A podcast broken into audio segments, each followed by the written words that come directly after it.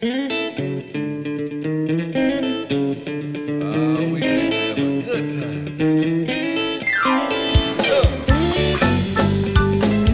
podcast is presented to you by Passion Church, the DeSoto County campus, the fun church in Horn Lake, Mississippi. For more information, visit us at www.mypassion.church. Well, come on, help the people. Son, I know you came to praise him. There tonight. Tonight's message is entitled Still Waters Run Deep. Last, uh, was it Sun? Can you cut this down a little bit?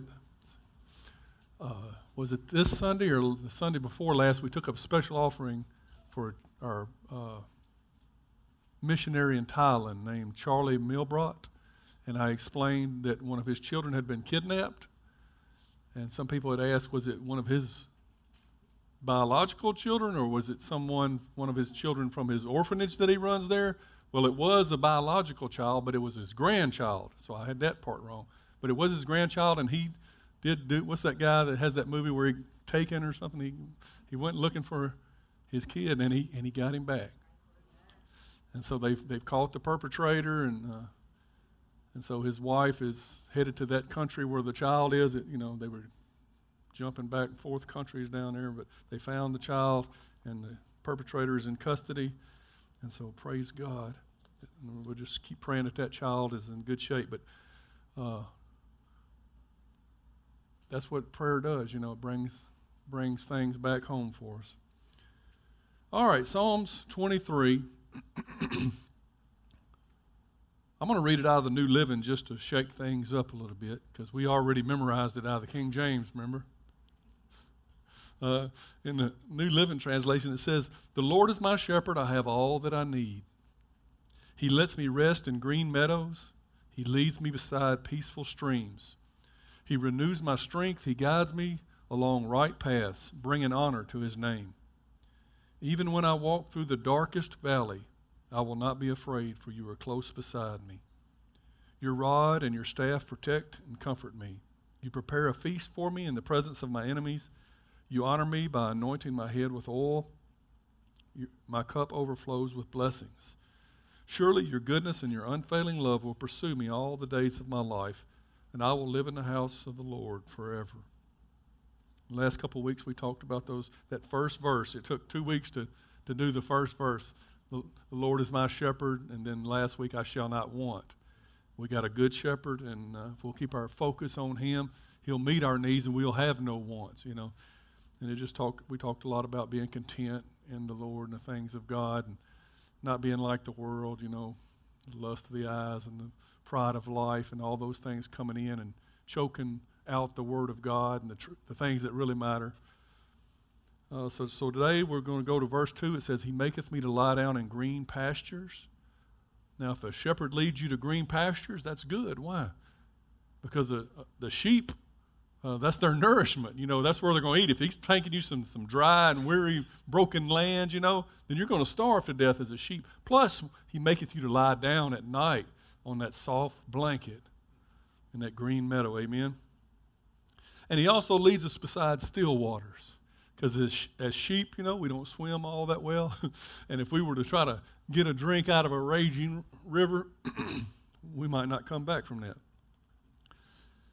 So, how many of you can testify that since you've been saved, since you gave your heart to Jesus, you know, now that you know the goodness of God, that things have just gone perfect? You know, you never got in any financial trouble since then, you, you never had any issues. This life has been grand, just like they say on TV. How, how many would say that? There's no, no tribulation, no trials in this.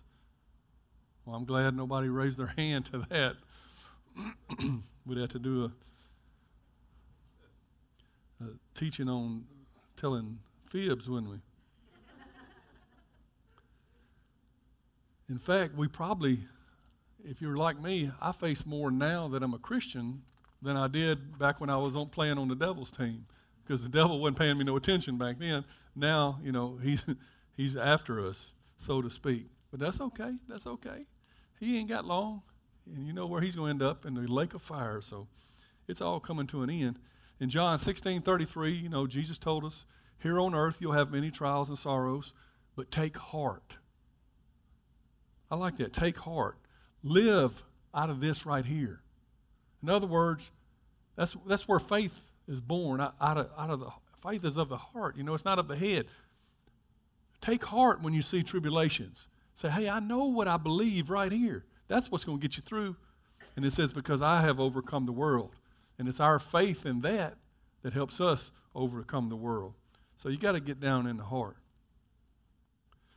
Now, some of us, I think all of us could testify that we do face many trials and temptations and tests every day of, of all kinds of, of sorts. But how many would raise your hand and say, He still leads me beside the still waters? He still lets me lay down in His green pastures. How is that, though? But the Bible says, you know, how is that? How can you have both? How can you say you're, you're in tribulation and you're going through hard times and struggles, but yet you, the Lord's leading you beside still waters and laying you down in green pastures? I think just like everything God does, it, He does it on the inside. You see, God works things from the inside out. Your salvation was put on the inside. When you gave your heart to Jesus, He put His Spirit on the inside of you. And then, and then it's your job to work it out, work it to the outside. And see, God gives you the peace and He lays you down in those green pastures in your heart. And once you get a hold of that, then it doesn't matter what's happening on the outside. You can be on a, a concrete slab somewhere and you can lay down feel like you're in that green pastures because on the inside, God has done the work. It's uh, God's nourishment and His peace. It's uh, found in the heart, despite what all rages around us. And so that's, that's what makes Christians different. Not that they don't endure the same temptations and trials that the world does or more, but yet they, they move on through that valley of the shadow of death because He's with us.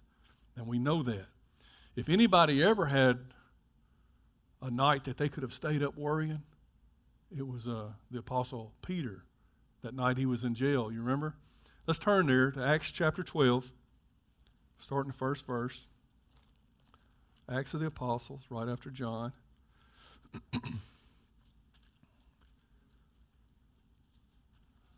Peter uh, is in a mess this time. He's always in a mess, isn't he?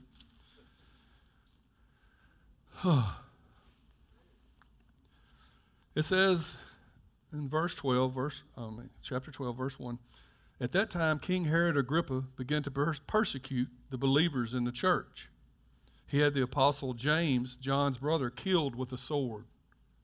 So this is starting to be dark times for the church. Jesus, by this time, has gone back to heaven, and they're starting the new church, you know, here on the earth. And Acts is a, an account of how the church began to grow and, and how it began to spread into what it is today. Well, here at that time, there's a king named King Agrippa, and he began to persecute the church. And when Herod saw how much this pleased the Jewish people, see, the Jews didn't like these new people of the way. They called them the people of the way because Jesus was the way. They didn't. They started calling them Christians in Antioch later on. But when he saw that it pleased the Jewish people, he arrested Peter too. So if you just saw your, your one of your best friends, one of the fellow apostles, James, killed by the sword and it pleased the people, and the same guy arrests you, what are you thinking? Not good. Then he imprisoned, imprisoned him, placing him under guard of four squads of four soldiers each. So that's 16 men he assigned to this one guy. Herod intended to bring Peter out for a public trial after the Passover. But while Peter was in prison, the church prayed earnestly for him just like we did for Charlie Milbrot. You see, sometimes we don't think that our prayers are being heard, but our prayers are so important. The night before Peter was to be on trial, he was asleep and fastened with two chains between two soldiers. Okay, let's, let's think about this. You know what happened to the last guy Herod imprisoned. And this is the night before he's to be placed on trial. So you're thinking tomorrow I'm going to die. You got 16 soldiers around you. Two of them are chained to you because you're that important. And you're laying in this dank, musty cell somewhere with irons on you. And you know what's coming. But Peter's asleep. Now, if you ever had a reason to stay up and worry one night, this, this might be a good occasion. You know, I'd probably bit all my fingernails down by that point, you know, pull my hair out and everything else. It says, Others stood guard at the prison gates. Suddenly, there's God, always with a suddenly. Unexpected, suddenly. There was a bright light in the cell, and the angel of the Lord stood before Peter. The angel struck him on the side to awaken him. He had to hit, he had to hit Peter. the bright light didn't wake Peter. Peter was, you know, he, I, can just see him snoring logs. The bright, bright light didn't wake Peter. He has to kick him, you know, wait, and hit him on the side to waken him. Quick, get up. And the chains fell off his wrist, a miracle. Then the angel told him, Get dressed and put on your sandals. And he did. Now put on your coat and follow me, the angel ordered. So Peter left the cell following the angel, but all the time he thought it was a vision. I mean, this is this is such a big miracle. He's like, I'm dreaming this, right? I'm this is a dream. I'm fixing to wake up. He's probably pinching himself. When, when am I going to wake up from this? He didn't realize it was actually happening. They passed the first and the second guard post. So there's two guard posts, and he came to the iron gate leading to the city. He passed two, two guard posts. The angels already got him out of the shackles, and he has to go through an iron gate, and the, this opened for him all by, them, by itself. You know, back then they didn't have hydraulic gates. this iron gate just probably would have spooked me a little bit. So they passed through and started walking down the street. How would you like to be walking down the street with the angel of the Lord? And then the angel suddenly left him, and Peter finally came to his senses. It's really true, he said. The Lord has sent his angel to save me from Herod and from what the Jewish leaders have planned to do with me. When he realized this, he went to the home of Mary, the mother of John Mark, where many were gathered for prayer. These are the guys that had been praying for him. So he wanted to go straight there. He knocked at the door in the gate, and a servant girl named Rhoda came to open it. When she recognized Peter's voice, she was so overjoyed that instead of opening the door, she ran back inside and told everyone, Peter's standing at the door. They said, You're out of your mind. when she insisted, they decided it must be his angel. Those, those people of faith. They prayed, and then when their prayers came true, what happened? They didn't even believe it. I thought you had to have faith for your prayers to come true.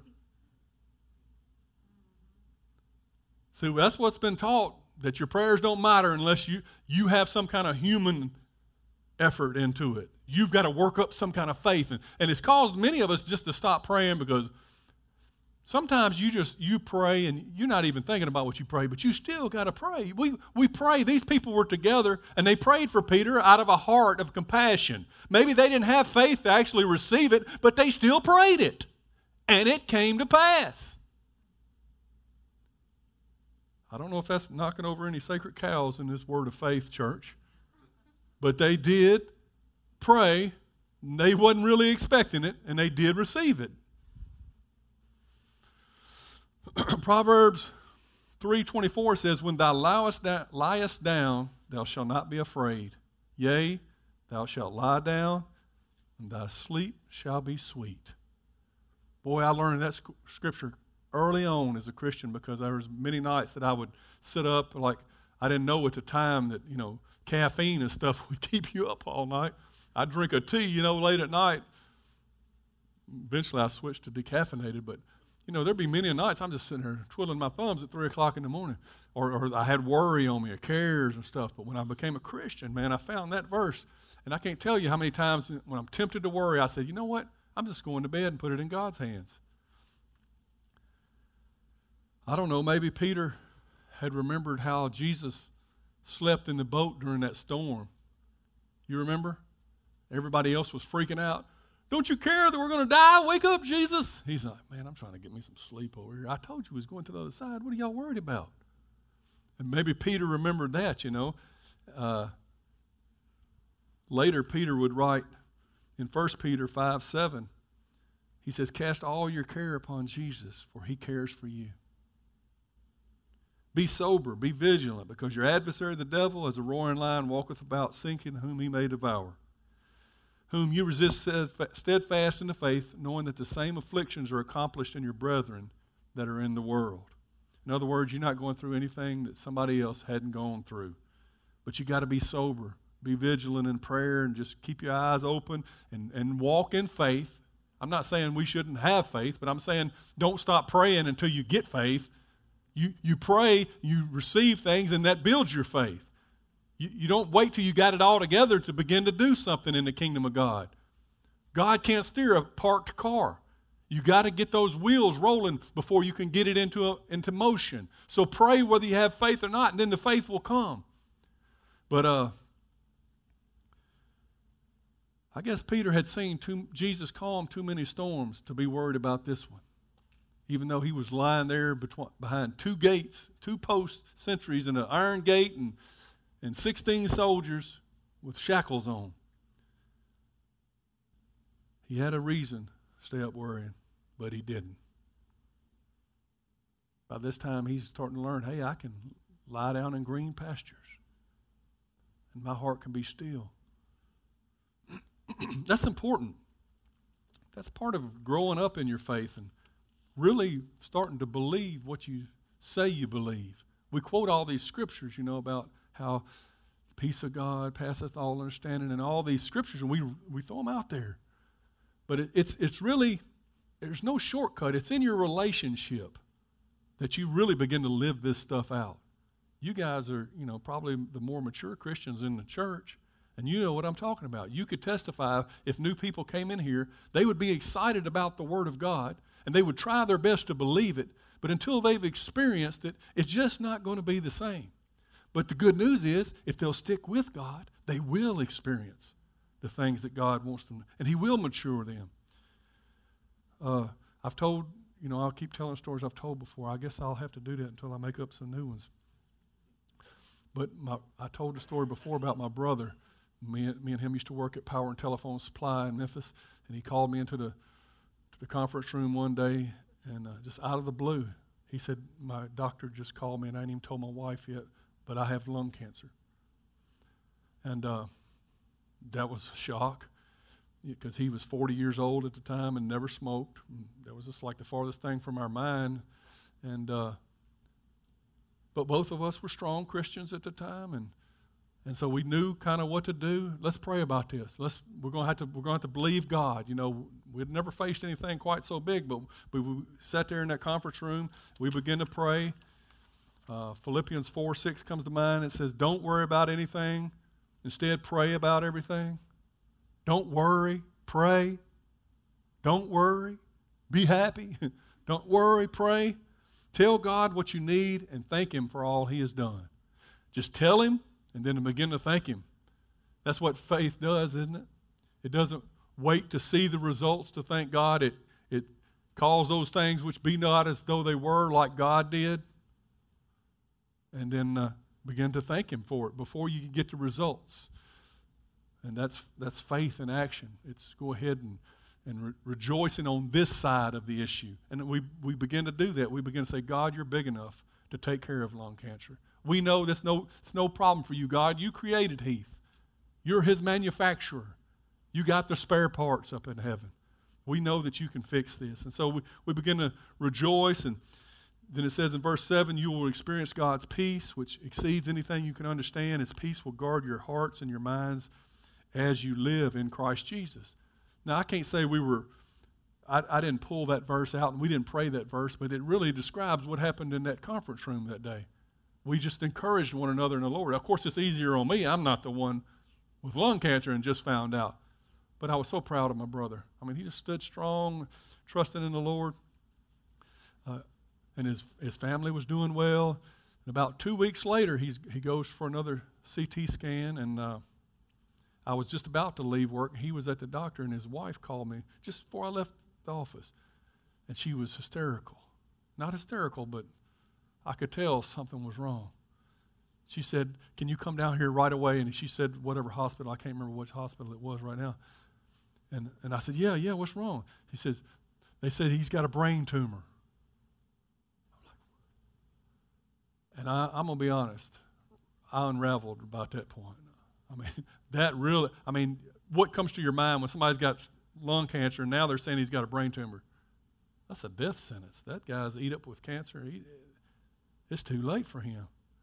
Man, it hit me like a ton of bricks. I said, I'm on my way.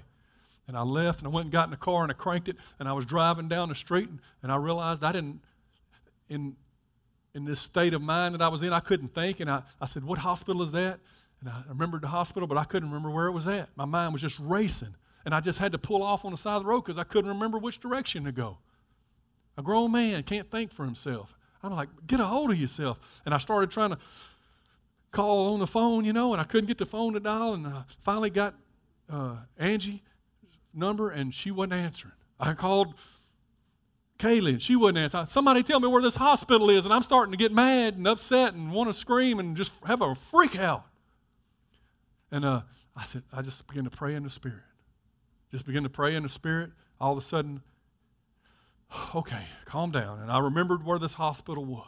And so I drove straight there, and I got there, and uh, they, she met me at the front, and she walked me back to the room where he was sitting in there, and he was sitting up. And uh, I came in there, and I said, I don't know what I said, but it was like, wow.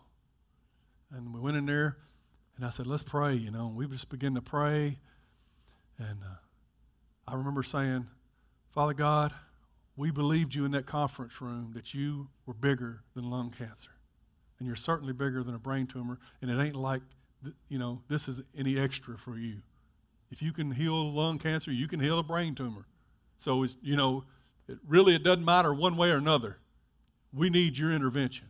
And so we prayed that, and we uh, just sat there and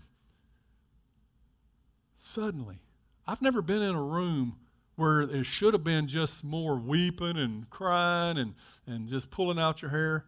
There was such a peace in that room i can't describe it. We just began to talk about stories when we was growing up and we were waiting i don't know what we were waiting on the doctor to come back about something. We started telling stories and stuff. Next thing you know we're giggling and laughing this man has a brain tumor. He's sitting there telling hunting stories. Now that's the peace of God. He's not moping and, and oh, woe is me. I couldn't believe. I was so proud of him, but, but it, was, it was the peace in the room that we couldn't understand. And uh, there was people that, that had gotten the news that she had told, you know, and they come running in, and you could tell on their face that they're waiting. This is a death sentence, and they're just like coming in they don't know how to respond, you know. so sorry. I'm so sorry. And we were like, Heath was like, come over here. You remember that time we was down there at the 40 acres over so and so? He said he shot that deer, you know. And he was just, and the people were like, uh, yeah, yeah. And, and but by the time they would leave, they were laughing and giggling. And he cheered up everybody that came into that room. That's got to be God, don't you think? In Jude 20 and 21, it says, But you, dear friends, must build each other up in your most holy faith. Pray in the power of the Holy Spirit and await the mercy of our Lord Jesus Christ, who will bring you to eternal life. In this way, you will keep yourself safe in God's love. See, we have a responsibility to stay under the shadow of the Almighty to be safe in God's love. We must build ourselves up. The things of God are obtained through faith. We must believe that He is, and He is a rewarder of those who diligently seek Him. So we must be building our faith all the time so that we can believe for the promises of God when we need them. of course, that was four years ago now, and Heath's still going strong. He had that brain tumor removed. Three days later, he came over to my house and shot pool after having after getting out of the hospital for brain surgery. Then later on, they hit him with radiation, gave him a chemo pill and all that that stuff, and uh, he did great on that. And actually, the the tumor uh, stuff in his lungs, the cancer in his lungs, was really just dead by the time they hit radiation. But they still wanted to be careful, so they opened him up and and cut out one of the lobes of his lung just to get it out of there. And uh, then for the last two or three years, he's been cancer free, where everybody, you know, thought it was a death sentence. And then lately, he had some growing on the other lung. Something was trying to come back. A new uh, mutation is a, and so he had recently had to have uh, some removed on his other lung. But now he's out of the hospital again. He's had two lobes of his lungs removed. You only have five, but he's he's back at work shooting basketball the other day. So yeah, in this life we go through trials and tribulations, but we, we got to fight the good fight of faith. You just keep going. You keep believing. Every moment is precious. You know, all this life, I keep telling y'all, this is just a, a test. You know, if you've got eternal life and you lose this one early or whatever, you just move on into the next one. So you you'll be fine.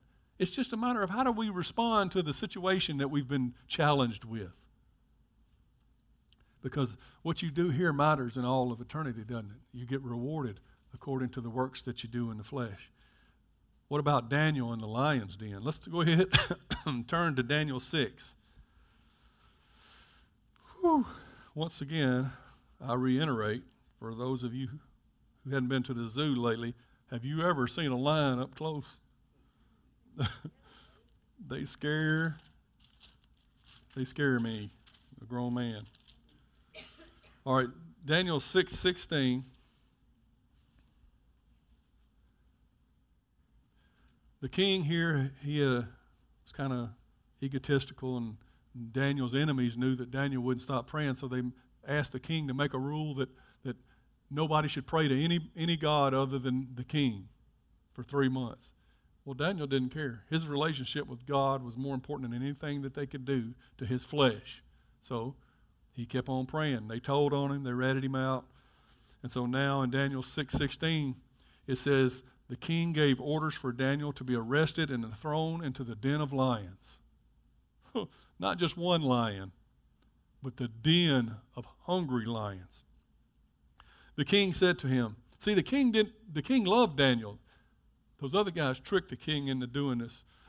He says, May your God, whom you serve so faithfully, rescue you and a stone was brought and placed over the mouth of the den.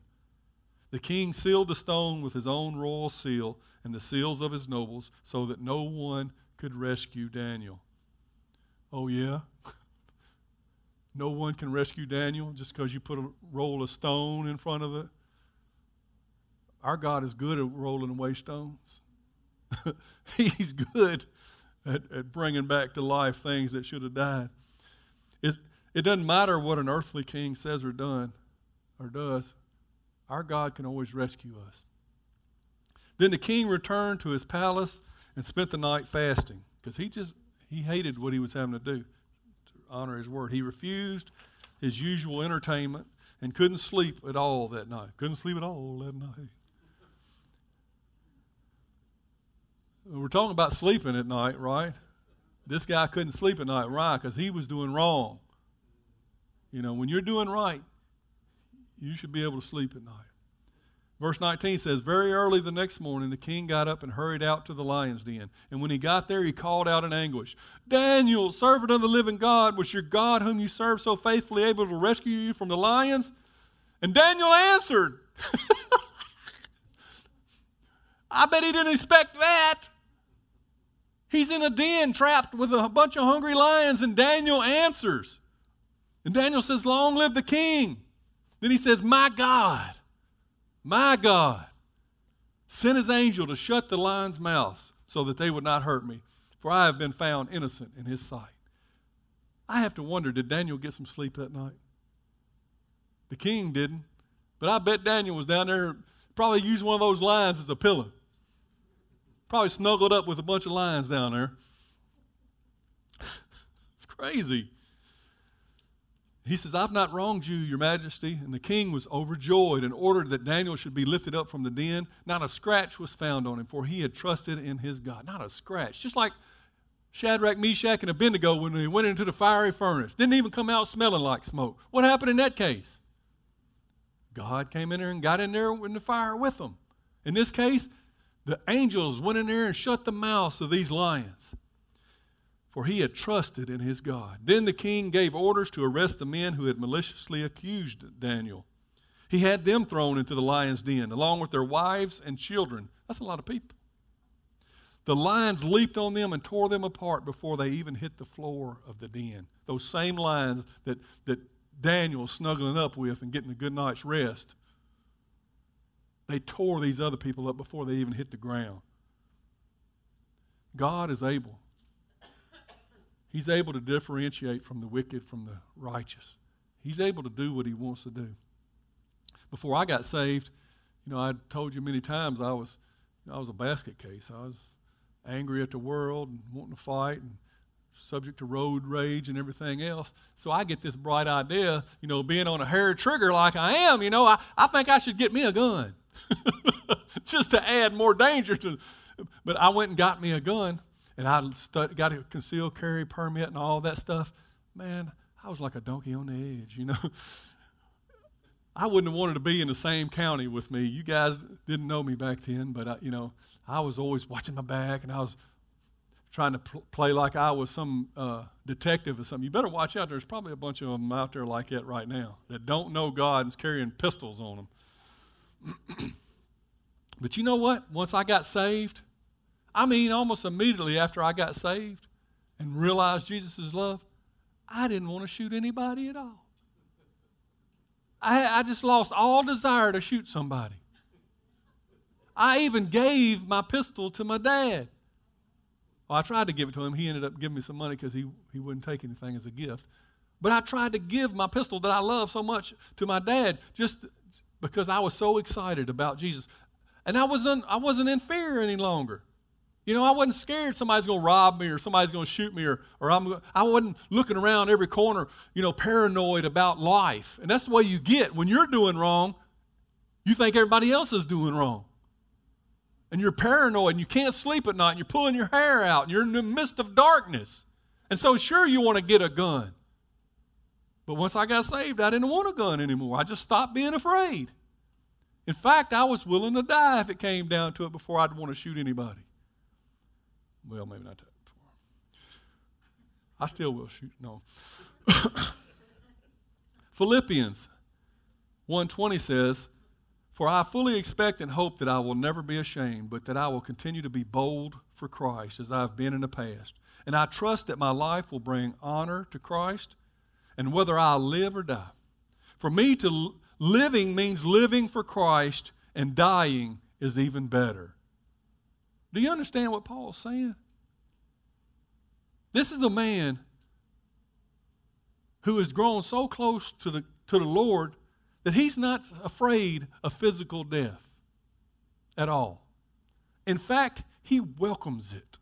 He is to the point in his relationship with Jesus, he said, It's better for me. I'm in a strait betwixt these two options. Look, I would just rather go on and be with the Lord. You know? Even so, come quickly, Lord Jesus. Amen. The end of the Bible. You know, he's ready to go. But he says, If it's better for your sake that I stay, I will. And so he's going to live out his life here. But he is not afraid of death. And 1 Corinthians 15 54 says, When our dying bodies have been transformed into bodies that will never die, this scripture will be fulfilled. Death is swallowed up in victory. Oh, death, where is your victory? Oh, death, where is your sting? You see, all of our life we've been, we've been subject to bondage, to the fear of death, the Bible says. All of our life we have been afraid to die. All of our life. And even as Christians, many are still afraid of the process of dying, afraid to die. What's it going to be like? But you just haven't came to that place where you have died to yourself completely. And I haven't either. We're all in a process. But the closer I get to, to the Lord, and the more I believe what I preach and what I read in the Word of God, the less I care about what happens to me. You know, when it's my time, it's just my time. I, I just, it's, just a promotion. You know, a, a, the death of a saint should, should be a celebration. It's a homegoing. Get to see Jesus face to face, reunite with people from the past, your loved ones that it made it to heaven. 2 Timothy 1 7 says, God has not given us the spirit of fear, but of power and of love and a sound mind. Look, He's given you power, and He's given you love. And that once again, it's getting back into your heart, right? That's where that love emanates from your heart. He wants you to live out of the love, not out of the fear. And a sound mind. You have to have a sound mind to do it because the mind is the battlefield. The mind is the one that's going to get you into all kind of error and get you over into the fear. So he gives you a sound mind and he gives you a heart full of the scriptures and the promises of God and the love for God that's shed abroad in your heart by the Holy Ghost, the Spirit of God, Everything that you need that pertains to life and godliness, the Zoe life of God has been put on the inside of you, and He wants you to live out of that with power. Live out of here. That's where the green grass and the still waters are. And then another way we, we live like that is to remember that God our God is sovereign. When, when I hear that said, I'm like, yeah, but, you know, God, it's not God's will that everything, everything happens is not God's will. You know, little children being abused and those kind of things is clearly not God's will. But God set parameters in the motion. And you understand, God is not mocked, for whatsoever a man soweth, that will he also reap. You know. And and so there's there's laws, there's framework that God has put into place, and, and that's the way what we live within. It's the sin of mankind, it's the enemy and stuff that perverts things and turns things wicked. And those kind of things happen within that parameters. And and death rules and reigns here on the earth now. And that's why we're trying to get everybody eternal life so they can come out of the darkness of death. But, but while it's still going on, until Jesus comes back and makes all things new, death is the last thing to be taken out from under, to be put under his feet. Death is the last thing to be put under his feet. So we're still in a, a crooked and a perverse world, and not everything that happens is God's will. But he is a sovereign God, and he can intervene and he can do anything he wants to do. John 19, 1 says this. It's talking about Jesus. John 19, 1. If you want to turn there, I'll give you a second.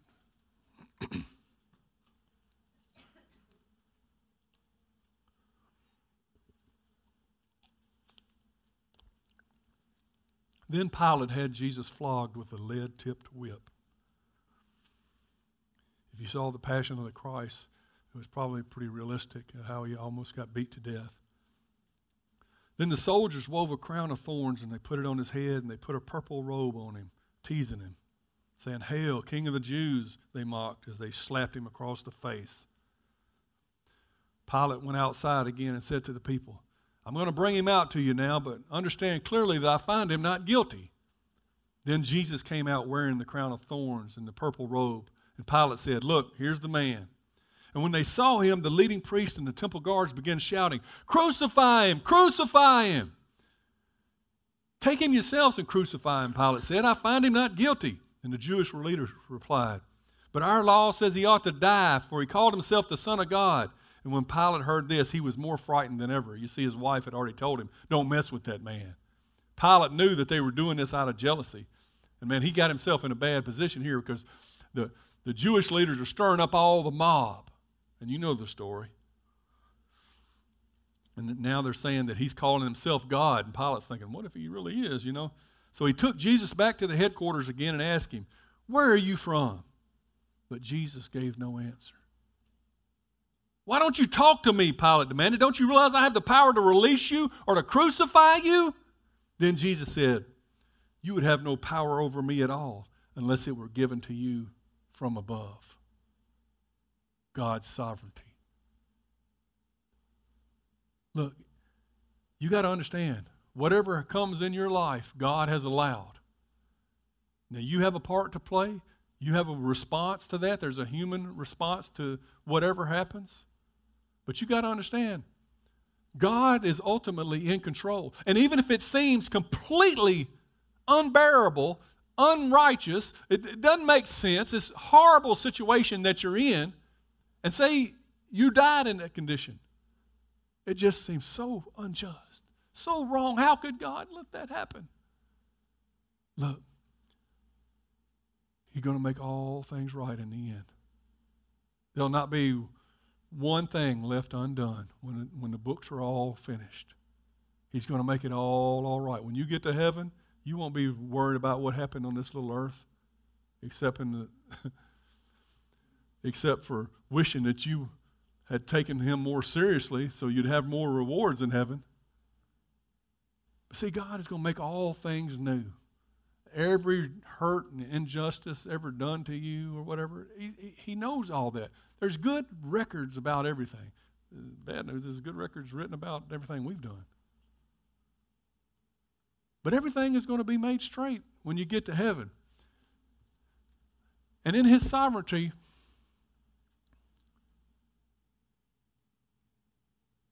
it ought to bring us some comfort because he's not going to allow us to be tempted more than we're able.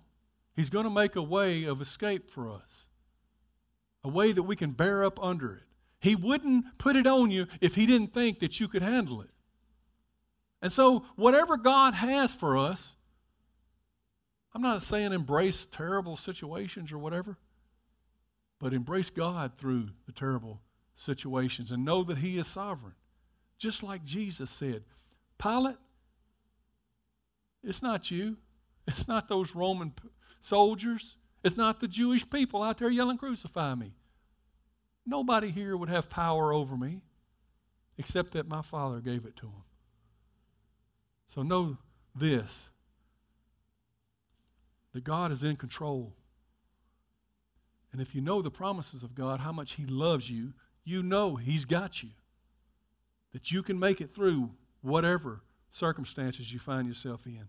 When I was young, I used to often get out of school about 3 o'clock. My mom wouldn't get home till 5, and I've told this story too. I would sit there and wait, and look, you know, around about 4.45, I was looking out the window, see if mom was driving up.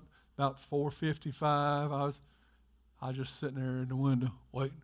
If it got to be after 5 o'clock, my heart start pounding. Where's mama? Where's mama? And I'll be, I'm you know, 11, 12, 13 years old.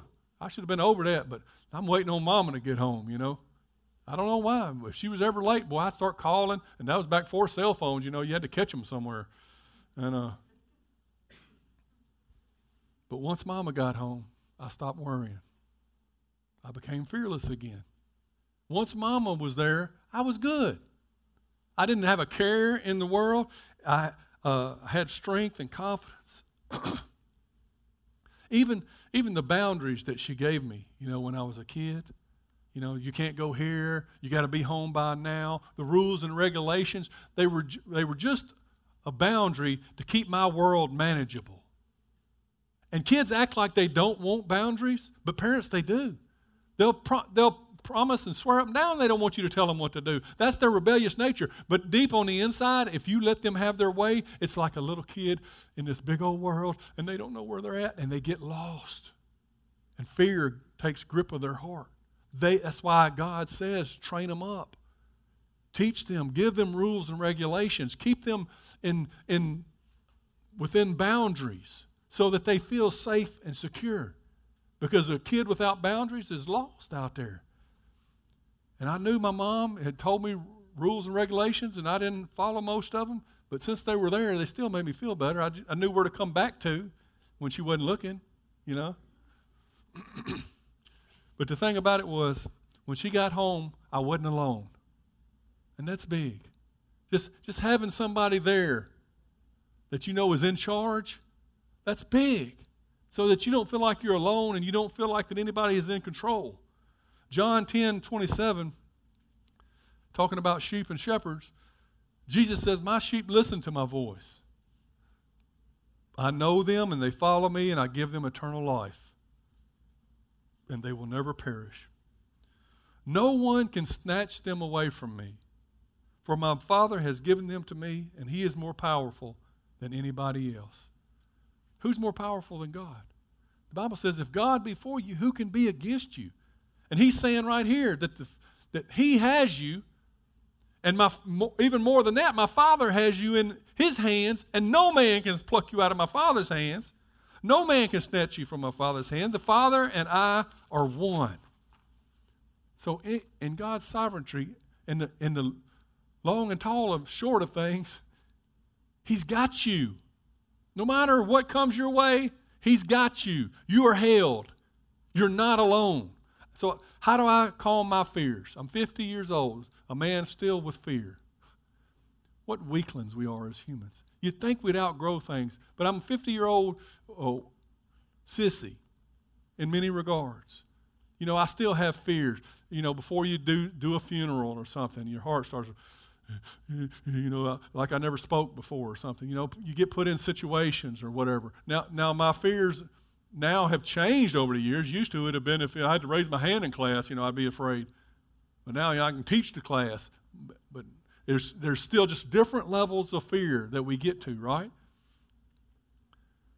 But I have to remind myself that I am what I am by the grace of God. I often do that anytime before I minister to jail or minister here or whatever. God, you called me to this, you know, you must equip me for it, or else you wouldn't have sent me. I am what I am by your grace. And so I, I begin to acknowledge my weakness, but in doing so, I don't leave it there. I acknowledge his strength. And I remind myself of all the times before that he rescued me from the, from the lions and the soldiers and the diseases and my own stupidity half the time, you know. All the things that God has done for me in the past encourages me that he's still got me even when my, my challenges may be bigger than they were before. And I remember that whatever happens, God allowed. Whether it's just to teach me, to, to grow me. You understand, like I said, this is all a test. And when you're in school, what happens? You get to the ninth grade, you're tested at a certain level. You get to the 10th, 11th, 12th grade, you get harder tests. And as we grow older, I'm starting to see when am I going to graduate? When I go to heaven. All of this is a test. And we're learning, learning, learning. Well, why? Why don't we just enjoy this life down here? Why don't we just take a break? Because we're here with purpose. This, only on this side will we win any souls. Because after this is over, it's over. Then we'll have all eternity to enjoy rewards and rest and everything else we want to do. But God is strengthening you, He's allowing you to go through the storms, He's building your faith. And if you want to uh, be successful and you want to be able to endure the hardships and still lie down at night and get sweet sleep and still know that your, your heart runs still with still water and that your shepherd's leading and guiding you, then you got to do these things. You got to live out of your heart, and you got to you got to grow, grow closer to Him. The problem for many people is they they endure harder trials, and they're not up for it. They they they lose their relationship with Jesus. I've known you know pastors and such that uh, get so involved in the work of the ministry that they lose their relationship with Him, and they can stumble and fall in those cases. So we must always remember Whatever happens, God is sovereign, and most importantly, I'm never alone. We're never alone. Man, when we begin to feel like we're alone in this thing, that's when the fear comes back and we lose our faith, and that's when we fall to prey to the devil. God will never leave us or forsake us. And I think of Jesus, and I know when that day comes that I'll have to carry my cross. He'll give me strength. When I have to take up my cross and follow Him, and it feels like I've been on the whipping post, and we have to suffer in this life, that I may know Him and the power of His resurrection, but also the fellowship of His sufferings. Yes, we're going to suffer down here for righteousness' sake. We're going to suffer. We're going to work hard. We're like, Paul said, we're like the apostles. We're the, like the ones at the end of the parade. Everybody else is having a good time, eat, drink, and be merry. And we're like the prisoners coming in uh, in shackles and chains that everybody's making fun of. Why don't y'all in, why don't y'all relax and stop all this witnessing stuff and just carry on with your life and just enjoy life and build you a big mansion and be like everybody else and have you a nice yard and uh, all these things? Well, because we are. But ours is in heaven. We're doing all those things. We're saving up treasures in heaven where moth doesn't corrupt and doesn't grow rusty and thieves don't break forth and steal. We're doing it for an eternal reward. We got our eyes on something different than the world does. And it, it enables us, that eternal perspective enables us to have still waters in our heart. Psalm 34 8 says, Taste and see that the Lord is good. Oh, the joys of those who take refuge in Him. And I believe what Apostle Paul was saying is you can't kill somebody that's already dead. Don't get in fear about this life because you should have already died to this life. Jesus said, if you'll lose your life for my sake, you'll find eternal life. But if you hold on to this life, you'll just end up losing it. So we must begin to die to ourselves and take up our cross and follow Him. In dying to ourselves, it, we get to the place where this life isn't what it's all about. And we're willing to lay down our life if need be for our brothers. No greater love has any man than that, than he lay down his life for his friends.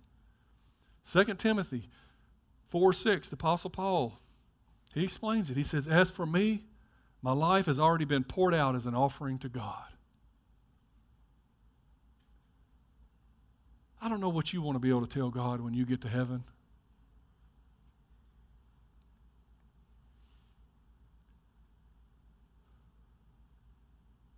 But to say, my life was poured out as an offering for you, not to come sheepishly, hey, Jesus. Don't hit me. you know? because we're scared of the way we behaved and the way we lived our life, how we were selfish and all. But to be able to say, My life has already been poured out as an offering. The time of my death is near. This is his second letter to Timothy. This is the last letter that he wrote. So he knows what he's talking about. I have fought the good fight, I have finished the race, and I have remained faithful. He said, I fought, I finished, and I remained. I fought, I finished, and I remained. And now the prize awaits me, the crown of righteousness, which the Lord, the righteous judge, will give me on the day of his return. And the prize is not just for me, but it's for all who eagerly look forward to his appearing. That's us.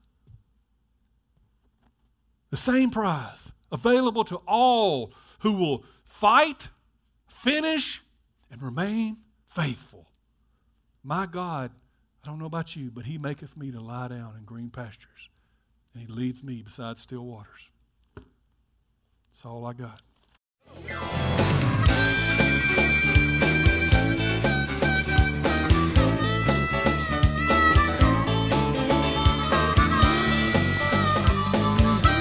Thanks for listening to the podcast today. We hope you enjoyed it and that it inspires you to live out God's Word. For more information, visit us at www.mypassion.church.